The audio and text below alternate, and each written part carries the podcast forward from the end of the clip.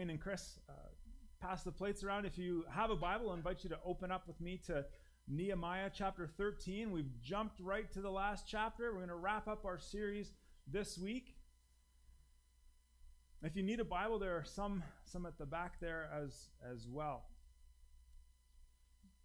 We spent uh, this will be week six in this book. We spent a couple weeks uh, really working through those first couple chapters, a little more verse by verse, and then we we jumped ahead uh, to chapter uh, eight, and now we're jumping ahead to to the last chapter in the book this week. And we we've seen a lot of things, and I, I, I quizzed the first service, so I'm going to have to quiz you guys as well. I know that many of you have heard at least one or two of these sermons, so I'm expecting great things. And if you're watching online, type them in the chat, and I'll, I'll grade you appropriately later.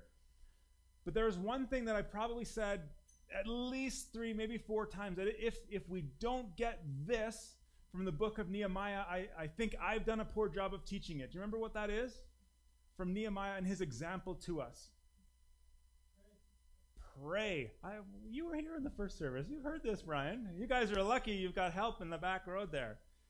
Nehemiah was such, has been such a great example of, of praying first throughout this book, right? That, that's one of the key pieces of this. Now, we've also seen uh, God's faithfulness and, and God doing what he said he would promise to do. And, and we, we've tracked through this. Remember, the book opens and, and Nehemiah is in a, a far off land serving a, a foreign king uh, in, in his court, in his castle. and, and he has this longing to come back and, and rebuild Jerusalem and rebuild the walls for the glory of his God. And, and he knows, and he says, he, Nehemiah understands the scriptures enough to know that, that God said to his people in the law, If you follow me, you will be good. Like you'll be taken care of. I will continue to take care of you. I'll continue to pro- provide for you. I will do all these things. I promise I will do this. But God said, if you follow other gods, if you leave me and go after other gods, it will not go well for you. You will be uh, kicked out of this promised land that I've given you. And that's what happened, right? We can read the stories in, in Kings and Chronicles of, of, of the, the evil that happened in Israel. And both Israel and Judah were, were conquered and exiled. But Nehemiah also knew from the scriptures that if God's people turned back to him, they would bring them back into the promised land. God would bring his people back. And so we've, we've seen Nehemiah highlight God's faithfulness to his promises through these chapters. And so he came back and, and he gathered the people and they in the in the face of opposition rebuilt the walls around the city. And remember, the, the city of, of, of Jerusalem was where the temple was, and so it was kind of the hub of worship for for God's people. And, and when the temple was knocked down and the walls were down and the gates were burned, it was a vulnerable city. So it was as if they were telling the world, our God is not strong enough to care for himself or us because he's been conquered. But coming back to rebuild means no, no, God is, God is our God is strong. Our God is powerful. Look at look at the his glory displayed through our temple. All these it was it was very much a message to the people. And so Nehemiah came back and had this building project, and we, we, we learned in about the middle of the book, around chapter 6, that in 52 days, the people rebuilt the wall. This was a, this was a big deal. Let me ask you this Have you ever had a project around the house or wherever else that just somehow didn't stay done? Anybody else? Yeah, couple, thank you. There's a couple. There's a, only a couple in the first service too. Like, my projects are always done. Okay, okay, all right. I, I was re- re- thinking about that this week, and I can think of you know some projects that I've worked on with my kids where we where we build this thing or they build this thing, and I supervise, and and it seems like it's done, and then they start playing with it, and something breaks, right? It's like, okay, we got to go back, we got to start over. Or you know, the you got this great thing drawn out on paper, and the theory is sound, then you start to put it in practice, and it's just like, no, we got to go back to the drawing board on this one. Uh, for me, recently, another one that came to mind was you know, six weeks ago, two months ago or so, I was replacing the, the dryer vent on our dryer in our laundry room. You know, the tube that goes from the back of the machine up and out out the door. It was old; it just needed to be redone. So uh, Naomi and the kids were away. So one weekend, I got I had my kid. I climbed up on top of the washer uh, or the dryer. I got it all done. Ran this tube and I done finally. Probably even texted Naomi at the time. I was like, "Hey, guess what I finished today?" You know, the dryer vent's brand new. It's it's it's taped up. It's ready to go. It's it's running. I'm I'm doing laundry now, and it's fantastic. Well, a few weeks later, uh, I'm doing laundry again. I go down to the laundry. I'm Like, it really smells like uh, like like wet clothes, like drying clothes for some reason. And I look into that corner and my vent has fallen down. So my dryer is now venting warm, drier air into the laundry room. It's like, oh, this project. Okay, so again, I go back into the garage and I grab a couple things and I pull the stuff away from the wall and I crawl up on it. And of course, I don't know builders, right? Like, so of course, the dryer vent is like there's a gap of about four inches between the last floor joist and the wall. So, I mean, my hands can wiggle in some places, but this it doesn't fit right. So I'm wiggling in here and I'm hitting my head on the floor joist, and it's it's going well. It's going really well. But I get it done. I get it attached. Yeah, and guess what? I fixed it. It's good. We're good to go. I'm gonna finish my. Oh, let's carry on. Well, this week we go down and we're doing some laundry again and, and fire up the dryer. And it's like, I mean, it's warm outside, which warms the house. I was, man, the laundry room's really warm for some reason, and like, like it's humid again. And I look into the corner, and sure enough, the, the other end, it's, it's, it's at a, an elbow that it keeps coming apart, right? The other end of the elbow has now come apart. So back up to the garage I go and get my things coming. It just wouldn't stay done. Now I'm convinced that time three is probably going to be enough, right? But uh, some of these projects, they just don't seem done. Now, Nehemiah, he came to Jerusalem with a project to do. God had put it on his heart to restore the city, to restore the walls. And we, we again, we read that he checked these things off the list. He connected with the people, he got them involved. They rebuilt the wall in record time, 52 days.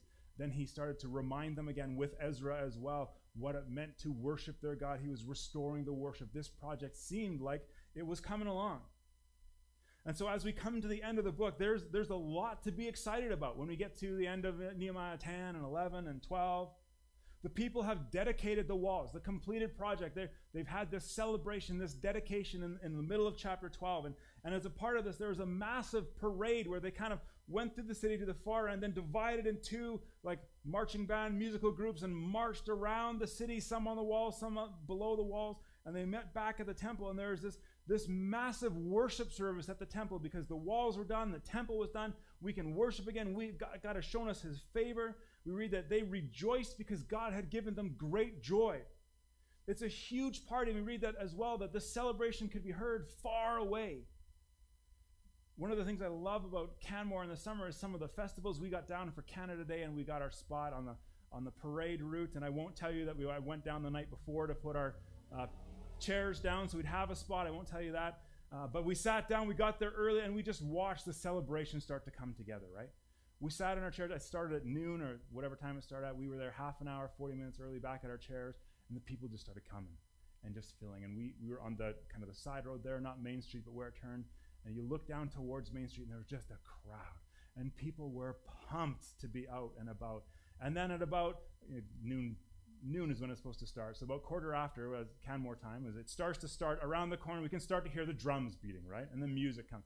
And you hear the floats coming by. We, we could hear this celebration coming blocks away, and we could hear it go by us blocks away.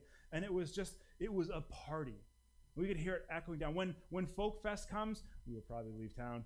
But when Folk Fest comes, from wherever you are in the city, you can hear music, right? It, it just kind of echoes around. This is the celebration they had. The, the people who lived in the area around Jerusalem knew that Jerusalem was partying and celebrating because they made so much noise. It was such a great celebration. And this celebration, these joy filled parties remind us as well of, of, back in the book of Ezra when they dedicated the temple foundation and the altar and, and they could worship again. And then when they finished the temple itself in Ezra chapter 6, these are just like, again, big, massive parties where the people celebrated. And you know what? It would have been really great if the end of Nehemiah was at the end of chapter 12. It ended with a party, that everything was good, that people were worshiping their God again, that the walls were firm again, that the temple was there again. That's that's maybe that's where we should cut it off, right? But the book doesn't wrap up there. There's another chapter, and I don't want to say unfortunately, but kind of unfortunately, there is a Nehemiah 13. Sometime between the end of chapter 12 and chapter 13, Nehemiah has returned to serve in King Artaxerxes' court. Remember, he, he had got a leave of absence to come and do his work in Jerusalem. And so he had to go back, and so he went back. He had spent, uh, we read, he had spent something like 12 years in Jerusalem as governor, but now he was back. And we don't know how long he was gone, but we read that after some time he was given another kind of leave of absence to come back to Jerusalem and just sort of check on things. When he left, things were going well, right? They just had this massive party. They dedicated the walls, worship was happening. But when he returned, he found this city had, had settled into a comfortable compromise with the Gentile world. This has always been the challenge for God's people. We read throughout the Bible this is the this is a struggle for God's people. And it comes forward right to today. That God's people are, are, are in the midst of the world, and people who don't yet know God, and that's good.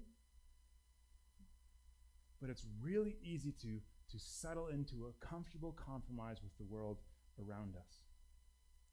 See, the church has always, has always had a calling, and God's people have always been called to set themselves apart from the world. Not to remove ourselves from the world, but to be different, to show the world a different way, to be distinct in how we live and how we understand the world around us and how we uh, do life. God's people are meant to show the world a better way, and they're supposed to be separate. And the first three verses of chapter 13 tell us that. They remind us of that. Nehemiah quotes from Deuteronomy, and, and and, and people hear these words, the law, that they're, supposed to be a distinct people, a separate people, and they hear this and they, they repent. They're, they, they break down again because they have been letting the enemies of God into the assembly. We've had a couple other people groups mentioned in this book uh, that, that are supposed to be separate. But they're, they're right in the heart. They're in the, the midst even of the worship of God. And let me be, be really clear that the law doesn't say that Israel is to be separate and they should not be intermingling and especially intermarrying with other people groups because of race.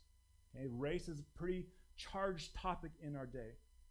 But when we look back at, at those days when God is calling the Israelites to, to be Israelites and not to marry other people or not to have their families intertwined with, with uh, Ammonites or Ashdodites or Moabites or whoever else is, is, is named, it's not because of race. The thing is, race was tied to who you worship. And so those who worshiped other gods were not supposed to be a part of the people of God. You had to, you had to reject your foreign gods before you could be a part of the people of God. They were, they were not even allowed to enter, enter the area of the temple because they worshiped other gods. Now, how do we know that this isn't racism, but it's actually religious? Who, again, a little Old Testament quiz here. Who was Ruth? We, we walked through the book of Ruth a few weeks ago. Was she a Jew? No, she was not. She was a Moabite, right? But we read that she came back with Naomi and said, No, Naomi, your God will be my God, your people will be my God. She rejected her Moabite religion and clung to the, the God of Israel. So that, that I mean that's that's a clear example. And we know that Ruth was, you know, a couple generations from King David, right? There are as well provisions in the law that says, you know, separate yourself for those who convert to Judaism. So this this is a religious matter, not a racial matter. Yet throughout history, the church has so often fallen into a sense of complacency, which so often leads to compromise.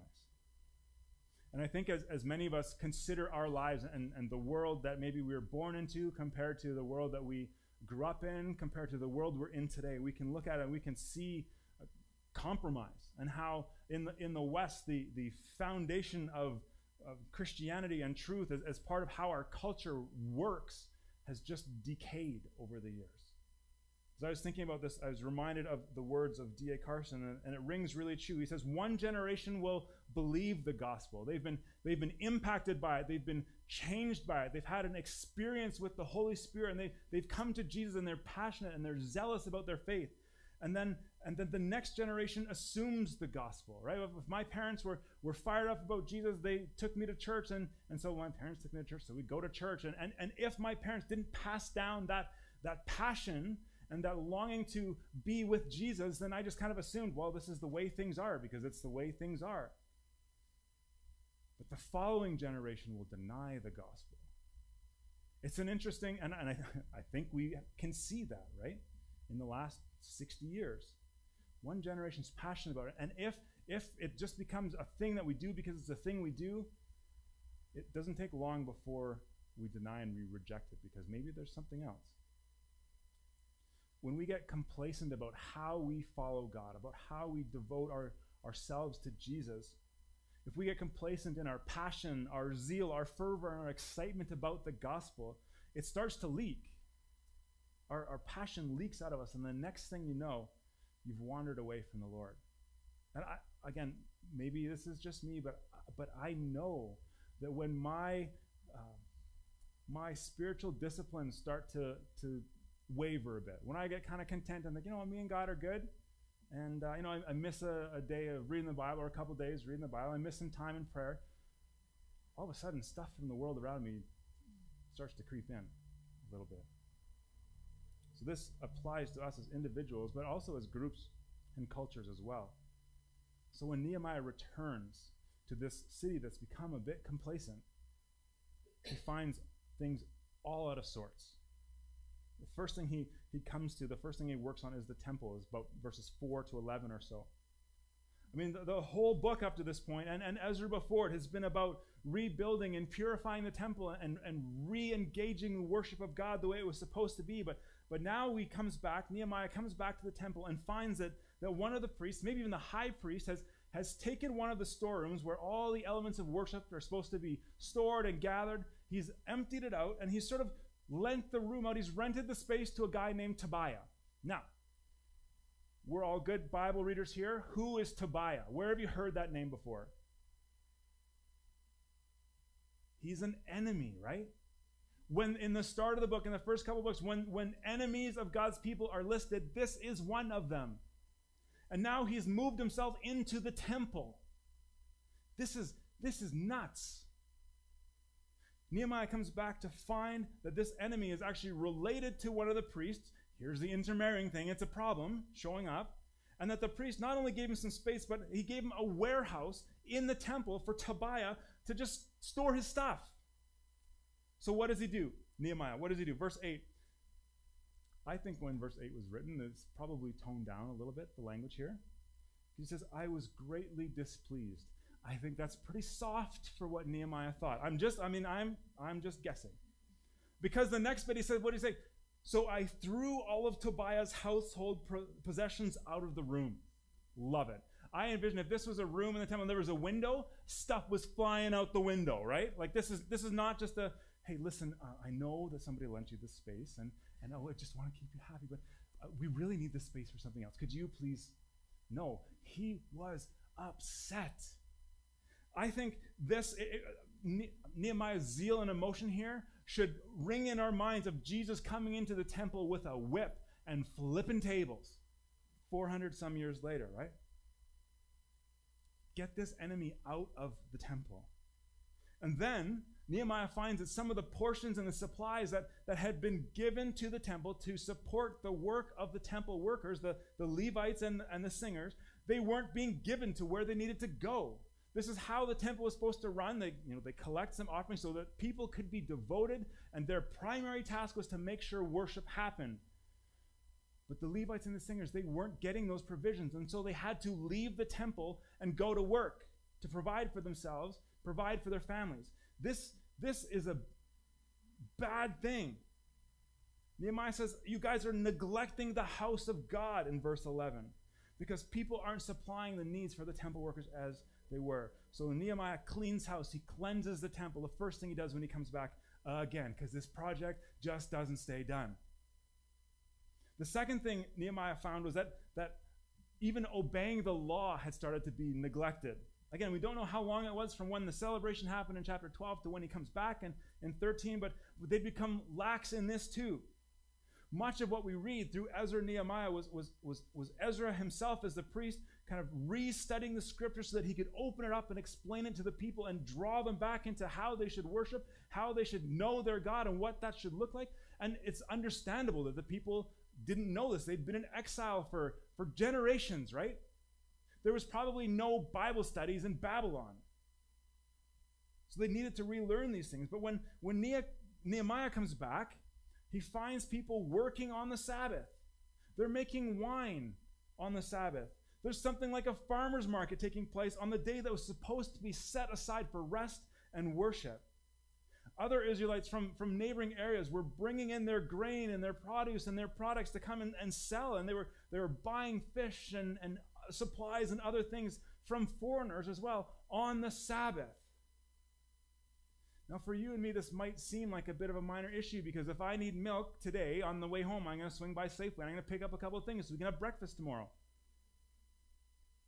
But the idea of Sabbath and the idea of Sabbath keeping is really key to obeying God.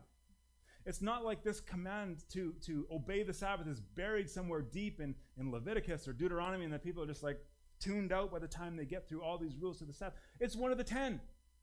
Most of them could probably remember 10 rules, and one of them was keep the Sabbath holy. It was supposed to be a day set aside for rest, for recognizing that, you know what, we can take a break and God will still keep the world spinning. God doesn't need me to keep the world spinning on its axis, He, he can take care of that by Himself. It's supposed to be a day to, to be still and remember all the things that God has done for his people, all the promises he's made and promises he's kept. And it's supposed to be a day to celebrate community in the family of God. Nehemiah comes back and sees it's just rejected.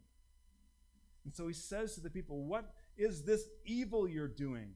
This isn't a small thing. He says, You're profaning the Sabbath day. And he goes on and says, Didn't your ancestors do the same so that our God brought all this disaster on us and the city? And, and now you're rekindling his anger against Israel by profaning the Sabbath? He's saying, Guys, we've just come back. Did you forget we were exiled? Did you forget the generations we spent in foreign lands under the thumb of foreign kings because we did exactly this? Do you want to go through all of that again? Just a couple of chapters earlier in Nehemiah, in chapter 10, the people had, had promised with an oath not to do exactly this. They had rededicated their lives to the Lord, and they actually said, We will not buy and sell on the Sabbath. And here they are. Now, we might look back at this and think, man, Nehemiah, he's like pushing these rules. He's kind of turning these people into the legalists that Jesus got so mad at. But it comes back to, to understanding how the Sabbath was supposed to function, what it was supposed to be. One writer says this The Sabbath was intended to be a protected space for Israel to meditate on the Bible and rehearse the mercies of God. They could set aside the stuff of daily life, meditate on Scripture, and rehearse and remind themselves of, of just how good God is and all that He's done. Says the Sabbath was for worship. The Sabbath was to be kept holy so people could enjoy their God. The, the concern for maintaining the Sabbath isn't legalistic. The concern for the Sabbath is for the good of the people. It is good for us to rest. And the Sabbath, the Sabbath is for people to know God. Now, when we, even today, are tempted to fill our week so busy with so much stuff that we don't have time to rest, to Sabbath, there are consequences that come with that. It is to our detriment.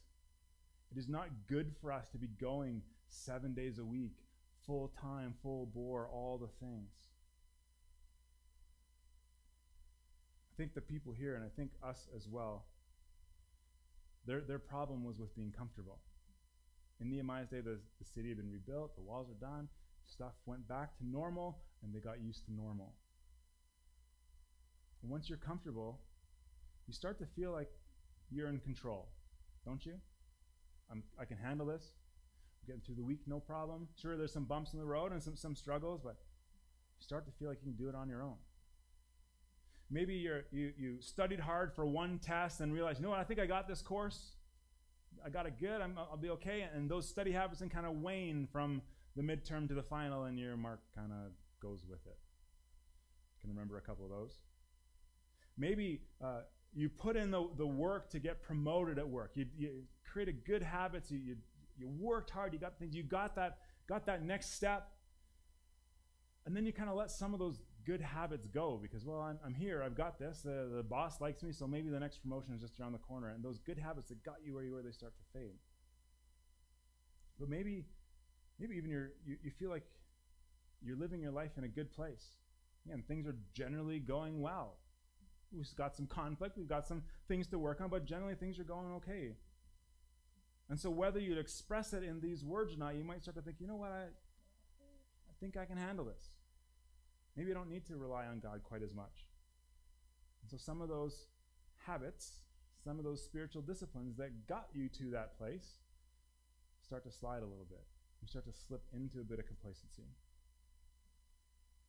Now, if you are there, and I've had those seasons too, where it just started to slip into not like major compromise, but just the you know the, the routines that really help me connect with God, the habits that help me connect with God, I've just kind of I've, I've skipped a couple days or whatever. Let me tell you, it's it's not good. Let me invite you to turn back, to repent, to come to Jesus and to rely on Him, to trust in Him and His Word.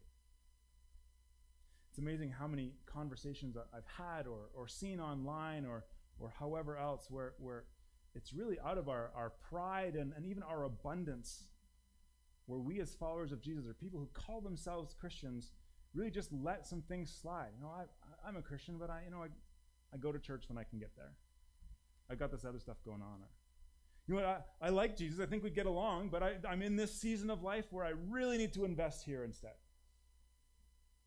You know, I, I think I think church is important. That's, uh, I'll go there Sundays, but the rest of the week, that's that's Sean's time. Anybody heard any of those?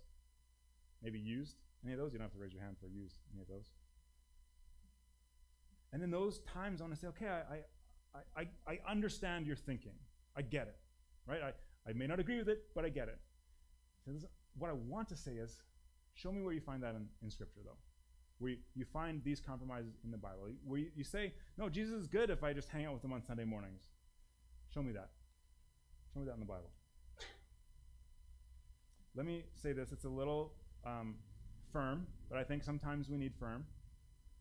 You and I, we are not smart enough. We don't know enough. And we were never meant to let our dependence on God's word slide. We can't. We cannot do it on our own. So Nehemiah comes, he sees that this is happening, and he cleanses the temple. Er, sorry, he cleanses the temple, and he restores the Sabbath. And finally, he goes after the people again in the last section of this book. It's a really interesting uh, in this chapter to, to look at the way Nehemiah leads. If you pulled out your phone and went to your favorite Christian bookstore or Amazon or whatever and searched for, for commentaries on Nehemiah or Bible studies on the book of Nehemiah, so many of them would say, Great leadership principles from Nehemiah. Nehemiah, the great leader. How to lead like Nehemiah. All these things. And it's true. He did a great job. Yet, this last chapter looks a little different. Well, the first time he came, he, he prayed a ton. He fasted for many days to prepare himself. He got the people on board. He collected a group to, to, to raise up and do a, a seemingly impossible project in a short amount of time. But now he comes and he seems more angry, impulsive, and frustrated with people. In those early chapters, we have some really rich eloquent prayers, especially that first prayer in chapter 1. But here in this closing chapter, we see some of Nehemiah's prayers, and, and they're very different. In all three of them, he kind of just says, God, remember me for doing this. Remember that this happened. And there's one at the end where he says, God, remember their sin. Remember that they, they, they dropped the ball and. Don't let them get away with that. that that's, that's really different, isn't it? And then his frustration peaks when he turns to the people and once again still sees them intermarrying with non Israelites. And again, I just want to be as clear as I can. This is not about race, this is about religion. Israel has a long, sordid past of, of trying to you know, integrate some foreign deities into their lives and worship. And he notices that because of this intermarrying, some of the kids are losing their, their grasp of Hebrew, of the Hebrew language. Now, why do you think that's such a big deal? Help me out. The scriptures are read, written in Hebrew.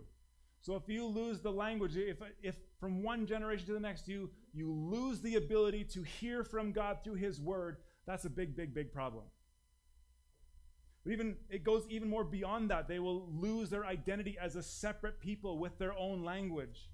They're, they will lose their way if they can't read the scriptures. They'll lose their way to understand the world, and ultimately they will lose their connection to God. So one writer says this single generation's compromise could undo the work of centuries, restoring the worship to Jerusalem. So Nehemiah is upset and it gets pretty intense. We read that he beat some of the men and he pulled out their hair and he made them swear an oath to God. Let me suggest when we read the Bible, it's important to know when it was written and the context in which things were written and not just assume that that will directly translate today. So hear me.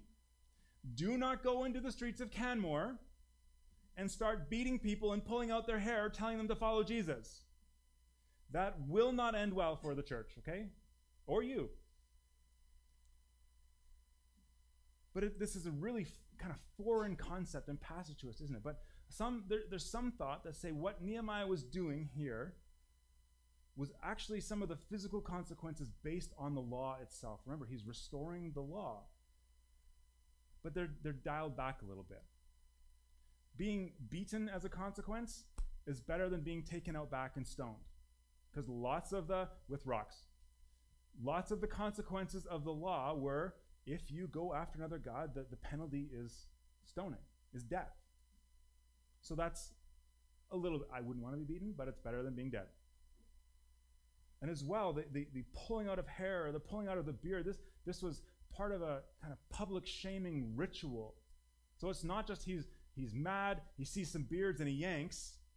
He doesn't just go into the streets to find anyone, but these are specifically people who had committed to following the Lord, and now they're part of this sort of formal uh, ceremony, I guess you might want to call it. I'm not sure ceremony is the right word, but part of this formal ceremony where people were disciplined for their disobedience to the law. They shouldn't have known better. And then verse 25, it says that Nehemiah forced them to take an oath before God and said, You must not give your daughters in marriage to their sons, or take their daughters as wives for your sons, or for yourselves. And he gives a reason for this. Again, I, I'm not making this stuff up. It's in the text, right? Verse 26, he says, Didn't King Solomon of Israel, you guys may have forgotten a lot of Israel's history over the generations, but you probably know Solomon, the greatest king in Israel. Didn't he sin like this? There was not a king like him among the nations. He was loved by his God, and God made him king over all Israel. And yet, look what it says foreign women drew him to sin. This is not a against a gender thing. This is not against a race thing. This is foreign worship. He went after other gods. And we can see again just how big a problem this intermarrying had become in the next verse as, as he reads, or Nehemiah says, even one of the sons of Jehoiada, son of the high priest, has become a son in law to Sanballat the Horonite. Help me out. Who's Sanballat? The other enemy. When there are enemies named in this book, there's two of them, usually Sanballat and Tobiah. And now we find both of them not just in and around the temple, but married into the high priest's family. This is a problem. I like what Nehemiah does. So I drove Sanballat away. Love it. Get him out of there. Both of these guys had, married into the, again, the family of the high priest. There's no indication that they had converted to Jeru- uh, Judaism. There's no indication that, that they were following Yahweh, the God of Israel. All we know is that they were enemies. They, they violently opposed the project, but now here they are right in the midst and with them comes their religion, their God, and they're pulling the people away from their Lord. So Nehemiah drove Sanballat away. He had to cleanse the people. The project wasn't done. The temple, the word, and the people. This book wraps up with Nehemiah saying in verse 30 So I purified them purified them from everything foreign, and I assigned specific duties to each of the priests and Levites. He restored worship at the temple. He said, I also arranged for the donation of wood at the appointed times for the first fruits. And he says, Remember me, my God, with favor. He reset the temple and the people once again. It's interesting that, that as we started this book, we looked at and said one of his major projects, Nehemiah's major project, was to come and rebuild the wall. That's what he asked to go do. That's what he was commissioned to go do. Remember, he got the letters to safely travel. He got permission to go to, to this foreign king's storehouses to get, to get the wood, to get everything he needed. But his major accomplishment was this restoring the worship in Jerusalem, not just rebuilding the wall. The book, it starts and finishes with Nehemiah praying. Again, a, a, huge reminder to all of us to just keep on praying, even when we think the work's done and then it collapses and then we got to go through it again and keep on praying. The, the end here seems really like kind of anticlimactic, right? We've just seen all this good stuff happen. We saw the celebration in chapter 12. Nehemiah comes, Nehemiah comes back. as a disaster. He restores it, and we're kind of left with this feeling like, I wonder how long this one will take. It starts out with so much hope. This section, Ezra, Nehemiah, the return from exile, the rebuilding of the temple, the rebuilding of the city, but it ends in disappointment with neglect of the temple, the Sabbath dishonored, and the law of the Lord uh, ignored. I think this book reminds us as well that as we continue to strive to build God's kingdom in our own lives, in our families, in the world around us as well, no matter how much we accomplish, there's still something missing for true and lasting change to really take and stick. There's a couple things. First, this story of Nehemiah points us forward to the hope uh, that the prophets saw. Jeremiah and Ezekiel, especially, declaring what God would do. In Jeremiah 31, we read that, that God tells us that he will bring a, a new covenant. This promise, the, the law of Moses, it, it was good, it served its place, but it pointed towards a new covenant. And Jeremiah promised that would come. And this new covenant would be one that was different from the one that Israel kept breaking. This new covenant involved God writing his law on our hearts. And Ezekiel promised that a day would come when, when God would, would, would give us a new heart. Take out that, that heart of stone that just seems slow and, and hard and uncaring, and he would give us a, a heart of flesh, and he would put his spirit inside of us. And this new covenant, this new heart, and God's spirit coming were all fulfilled when Jesus came. When Jesus came for the first time, he, he made this happen. And this is the gospel that God will do everything needed for us to come back to Him. And for us, all of our confidence and hope need to be in that, not in what we can do, but in Jesus' work. And we hope, as we've seen in this text, that God who keeps His promises. We hope in the promise that, that Paul wrote in Philippians 1 that God is the one who, who started a good work in each one of us.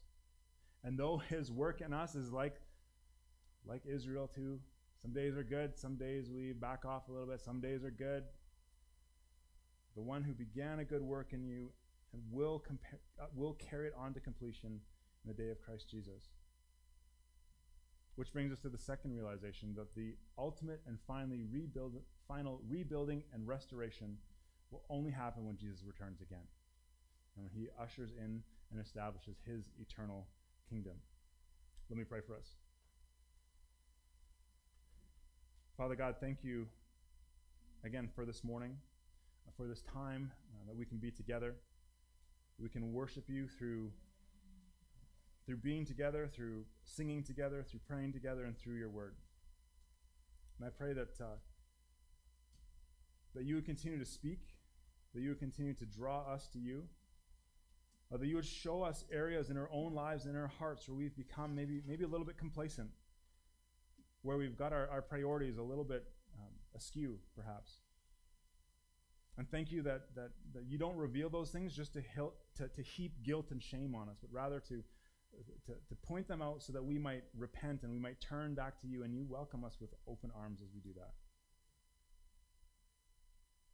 Thank you, Jesus, for, for your work on the cross for us so that we can be adopted sons and daughters in the kingdom of God.